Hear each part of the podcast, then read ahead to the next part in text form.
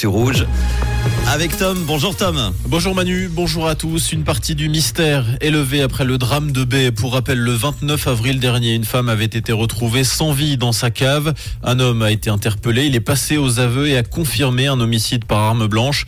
Il s'agit d'une connaissance de la victime d'une 50aine d'années, résident à Baie, fréquentant le milieu local de la toxicomanie. Le ministère public a écarté la piste d'un féminicide.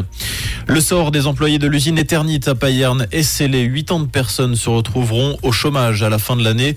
Le propriétaire du site a confirmé sa décision de centraliser ses activités dans le canton de Glaris. Selon les informations du quotidien 24 heures, l'entreprise qui produit notamment du mobilier de jardin fermera bien ses portes à la fin de l'année. Un plan social est actuellement en négociation. Après les dégradations au graffiti et à la peinture, la facture, 10 000 francs, c'est ce que va coûter le nettoyage de la porte en bois du tribunal de Montbenon. Cette dernière avait été arrosée de peinture blanche une semaine après l'acquittement des 6 policiers impliqués dans la mort de Mike Ben Peter.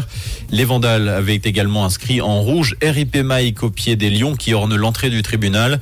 Les piliers ont d'ores et déjà été lavés. La porte retrouvera son aspect d'origine la semaine prochaine. En France, le traditionnel défilé militaire de la fête nationale du 14 juillet à Paris se déroule aujourd'hui sous haute sécurité après les récentes émeutes. 45 000 policiers et gendarmes sont mobilisés. Cette année, c'est l'Inde qui est l'invité d'honneur. Le Premier ministre indien Narendra Modi doit assister avec le président français Emmanuel Macron au défilé militaire sur les Champs-Elysées.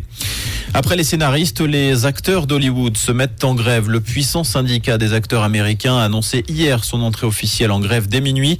Une décision qui devrait complètement paralyser Hollywood, où la production de films et séries tourne déjà au ralenti. Les deux corps de métier réclament une revalorisation de leur rémunération et souhaitent également obtenir des garanties concernant l'usage de l'intelligence artificielle.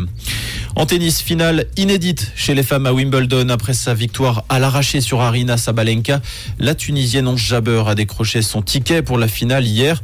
Elle affrontera l'invitée surprise de cette édition 2023, Marqueta Vondroussova, tête de série numéro 42. La finale aura lieu demain. Comprendre ce qui se passe en Suisse romande et dans le monde, c'est aussi sur Rouge. Rouge. Un point sur la météo. Et il va faire beau aujourd'hui, en ce vendredi 14 juillet. Le soleil est effectivement de retour avec des températures aux alentours des 28 à 31 degrés annoncées cet après-midi.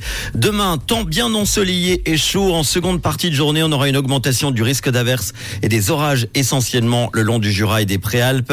Il fera de 31 à 34 degrés. Et puis dimanche, un temps en partie ensoleillé également avec des températures aux alentours des 27 degrés. Un petit peu moins chaud.